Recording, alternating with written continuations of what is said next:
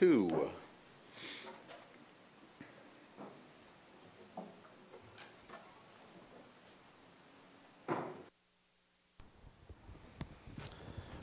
Joel chapter two.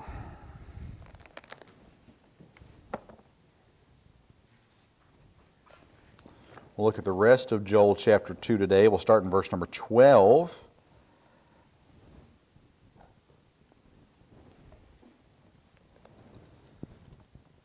This is the lighter section of Joel. Remember, we've talked about the uh, infestation that's coming and the judgment that's coming. And uh, now we look at the possibility of uh, reprieve. Maybe that's the right word. Uh, we're going to look at a call to repentance, and then a promise of mercy, and then a promise of revival. All here in verses twelve through verse thirty-two. Uh, let's pray, and then we'll dive into it. Lord, thank you again for letting us come this afternoon. Thank you for your word and what we can learn from it. And I pray that today this would be an encouragement to us, as it's a wonderful truth. Um, that you are willing to forgive, uh, Lord, that you are willing to restore, and that you're willing to revive. So, Lord, I pray that you'd help us to learn from this passage today, and I pray it in Jesus' name. Amen. Let's look first at a call to repentance. He's calling for two different kinds of repentance here. The first one is personal. The second one is national. Uh, let's, let's start with personal repentance here, verses twelve and thirteen. Therefore also saith the Lord, turn ye even to me with all your heart, and with fasting, and with weeping, and with mourning, and rend your heart and not your garments, and turn unto your Lord, excuse me, turn unto the Lord your God, for he is gracious and merciful, slow to anger, of great kindness, and repenteth him of the evil. So we see this call for personal repentance, and there's a number of interesting things in here. But we see here, I've underlined in my Bible, all your heart in verse number twelve, and then in verse thirteen, your heart uh, there as well. A reminder, verse thirteen, wonderfully worded, rend your heart and not your garments. The idea is a reminder of not the religious action of repentance, but actual repentance. Actually change something.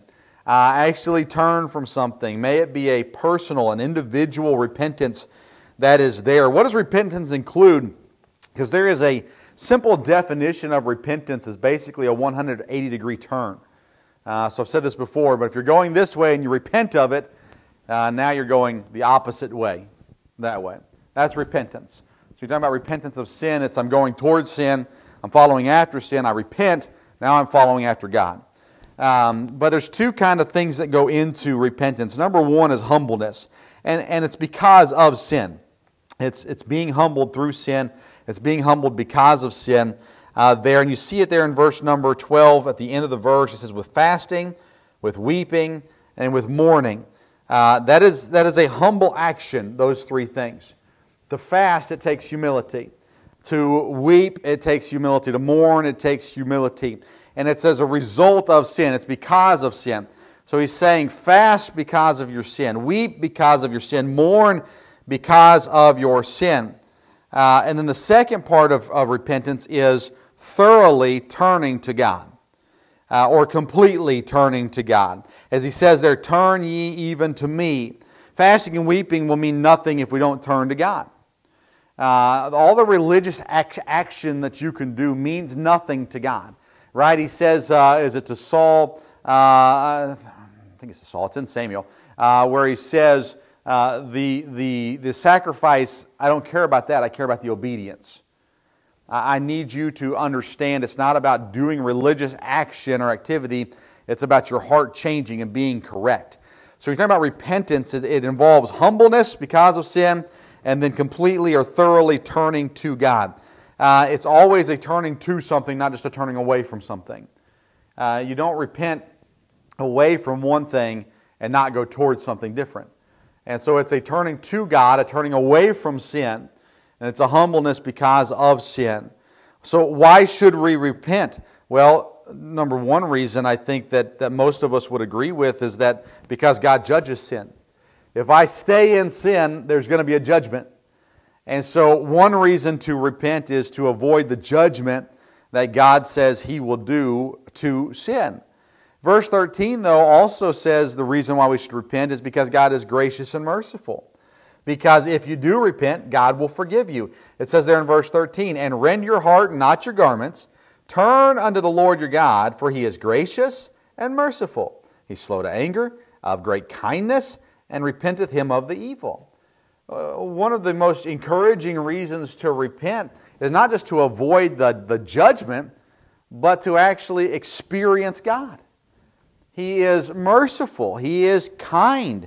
Um, he will, he will uh, turn from his, uh, he doesn't use the word anger here, but repent him of the evil. He'll turn from his anger and his wrath. If you come, and that's not to say that your sin won't still have a consequence, but what it is saying is that, that God will, uh, will choose not to rain down judgment on you if you ask for forgiveness of your sins. Why? Because God says, I forgive your sin. And when I forgive your sin, when God forgives your sin is what I mean by, by I. When God forgives your sins, He says it's as far as the east is from the west. It, it's behind me. I don't go back and revisit it. Once I've forgiven it, it is gone in God's eyes, which is a great example of what we should do as well. But here the idea of repentance comes. Well, one is to avoid the judgment, but two is because God will actually forgive you. Uh, he is gracious and merciful and, and slow to anger and great kindness and repenteth him of the evil. So great reasons to repent right there. Uh, but this is the personal repentance. Then in verse fifteen through seventeen comes the national repentance. Because, yes, I individually have to take care of myself. I'm responsible for me. Uh, I, I'm not, I'm not solely responsible for your sins. I am solely responsible for my sins. Now, are there things that I can do to help in the case of your sins? Yes. But I've got to take care of me first, individual repentance. Secondly is the national, verse number fifteen. Blow the trumpet in Zion, sanctify a fast, call a solemn assembly, gather the people, sanctify the congregation, assemble the elders, gather the children and those that suck the breasts. Let the bridegroom go forth of his chamber and the bride out of her closet. Let the priests, the ministers of the Lord, weep between the porch and the altar. And let them say, Spare thy people, O Lord, and give not thine heritage to reproach, that the heathen should rule over them. Wherefore would they say among the people, Where is their God? It's a call to national repentance here. It's gathering everybody, from the youngest to the oldest. It's bringing them in. It's, it's, it's coming together to a place of worship. It is a, a calling on God. And here, as in the Old Testament, was this way where the priests would go on behalf of the people. And, uh, and we see here, the, let the priests, verse seventeen, weep between the porch and the altar, and let them say, let them pray, Spare thy people, O Lord. Don't make them a reproach. Don't make it where the heathen can say, Where is their God? That's national, that's national repentance. You remember Nineveh. Jonah came into Nineveh and he preached the message he didn't want to preach. And he preached, repent. There's judgment's coming. And the king of Nineveh called the people and he said, We better repent.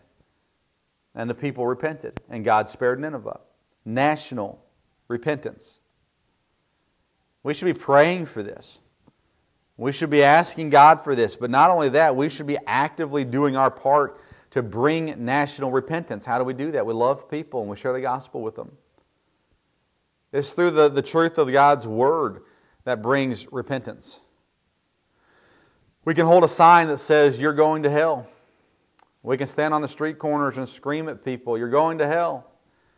It's not going to draw people to repentance. Because although the Bible teaches that sinners are on their way to hell, it also preaches to love thy neighbor. He also preaches to go into all the world and preach the gospel. The gospel does, does mention hell, I guess, in the sense that the reason why Jesus came. But the focus of the gospel is not hell, it's heaven. The focus of the gospel is Jesus Christ and what He did. And sometimes we try to scare people into heaven. That's not the way God intended it, I don't believe. The way that God intended for us to challenge people for their need for salvation is the fact that Jesus and God loves them and that He gave Himself for them. You know the question of why do bad things happen to good people? Uh, why do, why does God allow tragedy to strike? Why does, uh, if God truly loved people, then why would He even create hell? The reality is, is because God loves people, He made a way to heaven. God doesn't send you to hell in the sense where He um, where he traps you where you can't, you can't have another option. God makes a way for heaven. And now it's on us to share the gospel. How shall they hear without a preacher? Somebody's got to tell them. And then once you do your job of sharing the gospel, it is now on them whether to receive it or not. And there are people, millions of people, who've rejected the gospel of the Lord. The Bible says that many there be that go through that wide gate that leads to destruction, and only a few that go through that narrow gate. But it's not our job. I posted a uh, comment from a couple years ago recently on, on Facebook that came back up. It's not my job to sample the soil. It's my job to spread the seed. It's my job to share the gospel. And then I let God take care of the rest.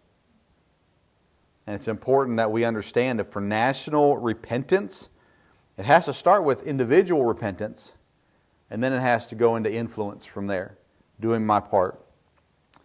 Uh, you see here the gathering of the people. Uh, so that's a call to repentance. Number two, a promise of mercy. Uh, verses eighteen through twenty-seven go through this. We won't read every verse, but let's hit some of them. Verse eighteen, then will the Lord be jealous for His land and pity His people. Yea, the Lord will answer and say unto the, uh, His people, Behold, I will send you corn and wine and oil, and ye shall be satisfied therewith, and I will no more make you a reproach among the heathen. But I'll remove far off from you the, the northern army, and will drive him into the land barren and desolate, with his face toward the, the east sea, and his hinder part toward the utmost sea. And his stink shall come up, and his ill savor shall come up, because he hath done great things. And then he says, Fear not, O land. Be glad and rejoice, for the Lord will do great things. He says, the, verse twenty-two, Be not afraid, ye beasts. If you remember, and, and previously, everyone was affected by, whether it's the army or the locusts or however you want to view it, everyone's affected by it. The, the humans, the people, the beasts of the field, they didn't have any food, all that kind of stuff, because everything just is a waste, barren land. And so he's saying here, he starts off with the people in verse eighteen through twenty. Uh, he says in verse twenty-two, Be not afraid, ye beasts, for he's going to bless the fields. Verse twenty-three, Be glad then, ye children, and rejoice uh, in the Lord your God. Uh, verse twenty-four, The floor shall be full of wheat. Verse twenty-five, I'll restore the years that the locust hath eaten, the cankerworm, and the caterpillar, and the palmer worm, my great army which I sent among you. So there is the, uh, the, the bringing back of everything that was destroyed. Uh, verse twenty-six, You'll eat in plenty and be satisfied. Verse twenty-seven, You shall know that I am in the midst of Israel, and that I am the Lord your God, and none else, and my people shall never be ashamed. It's because of God's mercy. He says, if you repent, here's, here's the result. Everything that was, that was absolutely destroyed will be blessed. Everything that was doing this destroying will be cursed. Uh, I'm going to take care of you. I'll take care of the people. I'll restore the people. I'll take care of uh, the, the, the beasts of the field will have to eat again. God, listen, God created the animals. And God does n- not one time does God favor the animals over the people. Humans are God's fondest creation. That's what He loves. He didn't send His Son Jesus to die for the animals. He sent His Son Jesus to die for us. But that doesn't mean that God doesn't care about the rest of His creation. And He talks about it in Matthew where He feeds the sparrows. He clothes the weeds of the field. How much more will He feed and clothe you? You understand that? So He still He takes care of His creation all the way around. And here He's saying, if you repent, I'll restore everything. You'll have everything you need to eat. You'll have over. You'll have an abundance of things to eat, as he says there in verse twenty-four, the floor shall be full, the vats will overflow. You'll have more than you need. We'll take care of you if you'll just repent. And that brings us to the last point. Uh, mercy, restoration there. We see the last point is a promise of revival. A restoration is a, is a bringing back to, to, uh, to its original uh, uh, standing, right? If you're restoring a house, you're taking something that's old and beaten, and you've made it back into something that looks new. A revival, we've talked about this a lot, a revival is a bringing back to life now, breathing breath into it. Verse twenty-eight, he says, "And it shall come to pass afterward that I will pour out my Spirit upon all flesh, and your sons and your daughters shall prophesy." And, and for the record, prophesy here is simply proclaim. We think of prophet, we think of knowing the future. Um, it's it, this this idea of prophesy. We see it in the New Testament. It talks about the, their women prophesied also. It is it is meaning. There are times in the Bible as it talks about prophets that do that, but it's just meaning proclaiming, saying what God wants them to say. Uh, anyways, back to it. Uh, your da- sons and daughters will prophesy. Your old men shall dream dreams. Your young men shall see visions. And also upon the servants and upon the handmaids in those days will I pour out my Spirit. And I'll show wonders in the heavens and in the earth, blood and fire and pillars of smoke. The sun shall be turned into darkness and the moon into blood before the great and terrible day of the Lord come. And it shall come to pass that whosoever shall call on the name of the Lord shall be delivered. Doesn't that sound awfully New Testament-ish? Whosoever shall call upon the name of the Lord uh, shall be delivered. For in Mount Zion and in Jerusalem shall be deliverance, as the Lord has said, and in the remnant whom the Lord shall call. It's a promise of revival. And it's important to understand that revival follows restoration. Restoration from God is forgiveness and rebuilding. Right? It's a forgiveness and a rebuilding. Revival is not going to come until I've been forgiven. Until my sins are gone. Until my life is where God needs it to be. And so He restores, and immediately following that restoration is the revival. Now His Spirit is pouring out on the people. That's, that's, that's a, a spiritual blessing. Not only are they going to have the physical blessings of the restoration and the health and the, the food and the, all those sorts of things and, the, and the, the safety, but now we're talking about a spiritual outpouring uh, in, into the people. And now they are, Lord, we are your people. Lord, you are our God. That's revival. It's a people who were not following after God, who were not even worshiping God, now are fully fledged because they have come to Him in repentance. He has forgiven and restored them, and now the revival takes place.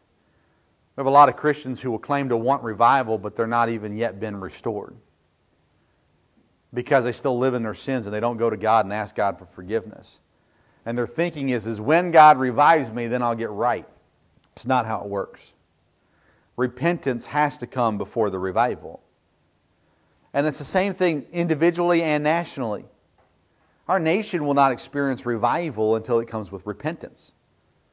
Nineveh didn't have uh, this, this, this, this, this great awakening until it repented. And America is the same way. And your life is the same way. You will not be revived by God until you first come to God and say, God, I've gone the wrong direction. I'm going the wrong direction. I repent. God, forgive me. And now I'm restored in the fellowship and in the blessings of God. And now revival can happen in my life. That's where it has to start. And we see this, this promise of it. It's not a, it's not a maybe. It's a when. It's a when. As he says there in verse twelve, turn ye even unto me with all your heart. And then in verse eighteen he says, then. That's when it comes. It's a process. It is a, it is a simple, a simple step. God, I'm wrong. God, forgive me. And when I do that, then all of a sudden, boom, here comes the blessings. And again, it's not to say that everything in life will be peachy. It's not to say that you won't go any th- in trials or hardships, but it's that you have God on your side, and if God be with us, who can be against us? If, if I am in perfect, uh, we talked about this, the, the perfected love of God, if I'm in perfect fellowship with God that we read about in First John, if I, now listen, um, uh, Brett, come here. Yeah, yeah. Yeah, it's just like at home. Hey, come here. Way over there. What?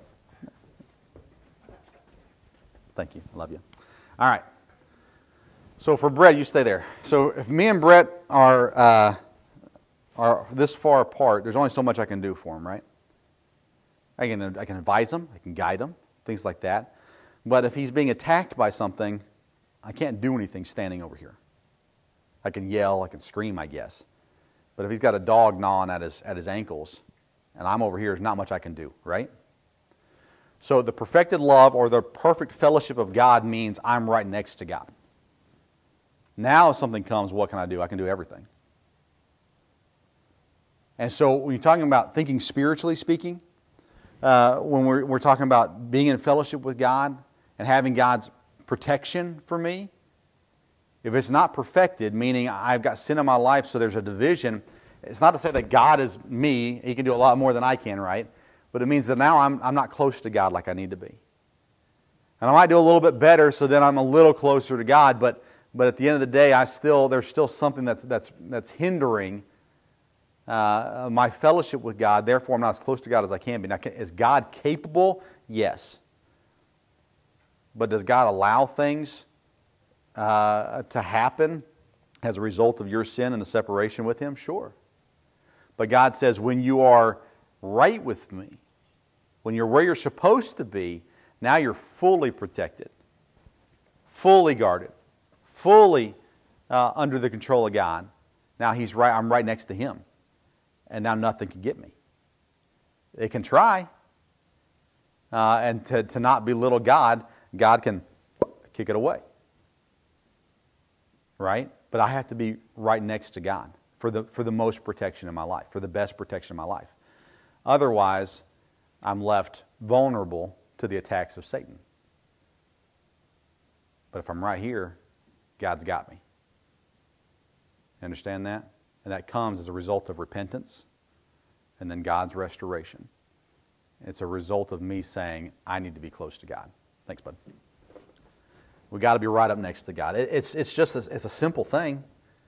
It, it, makes, it makes a whole lot of sense, but for whatever reason, we, we still keep our distance from God. And we don't look at it as, well, you know, I'm okay because I'm just doing these little things here and there, and, and I'm still mostly right with God, so God's still going to take care of me. God still loves me, so it'll be okay. Well, yes, God still loves you, but you're opening yourself up to attacks. And you're just weakening your system. But when you're right there next to God, when that, when you turn with all your heart, as it says in verse twelve, uh, then God's right there next to you, and God's, God's got you. Even when the hardships comes, God's there to push them away. God's there to deliver you. God's there to carry you through. And it's just a result of being next to Him. So it starts with repentance. And God's saying, if you'll repent, I'll forgive. And then He brings the mercy and the restoration that comes along with it, and then the promise of revival following immediately after uh, that as well. Next week we'll look into Joel chapter three. I'm not sure if we'll get through the whole chapter or not next week. We may conclude Joel next week.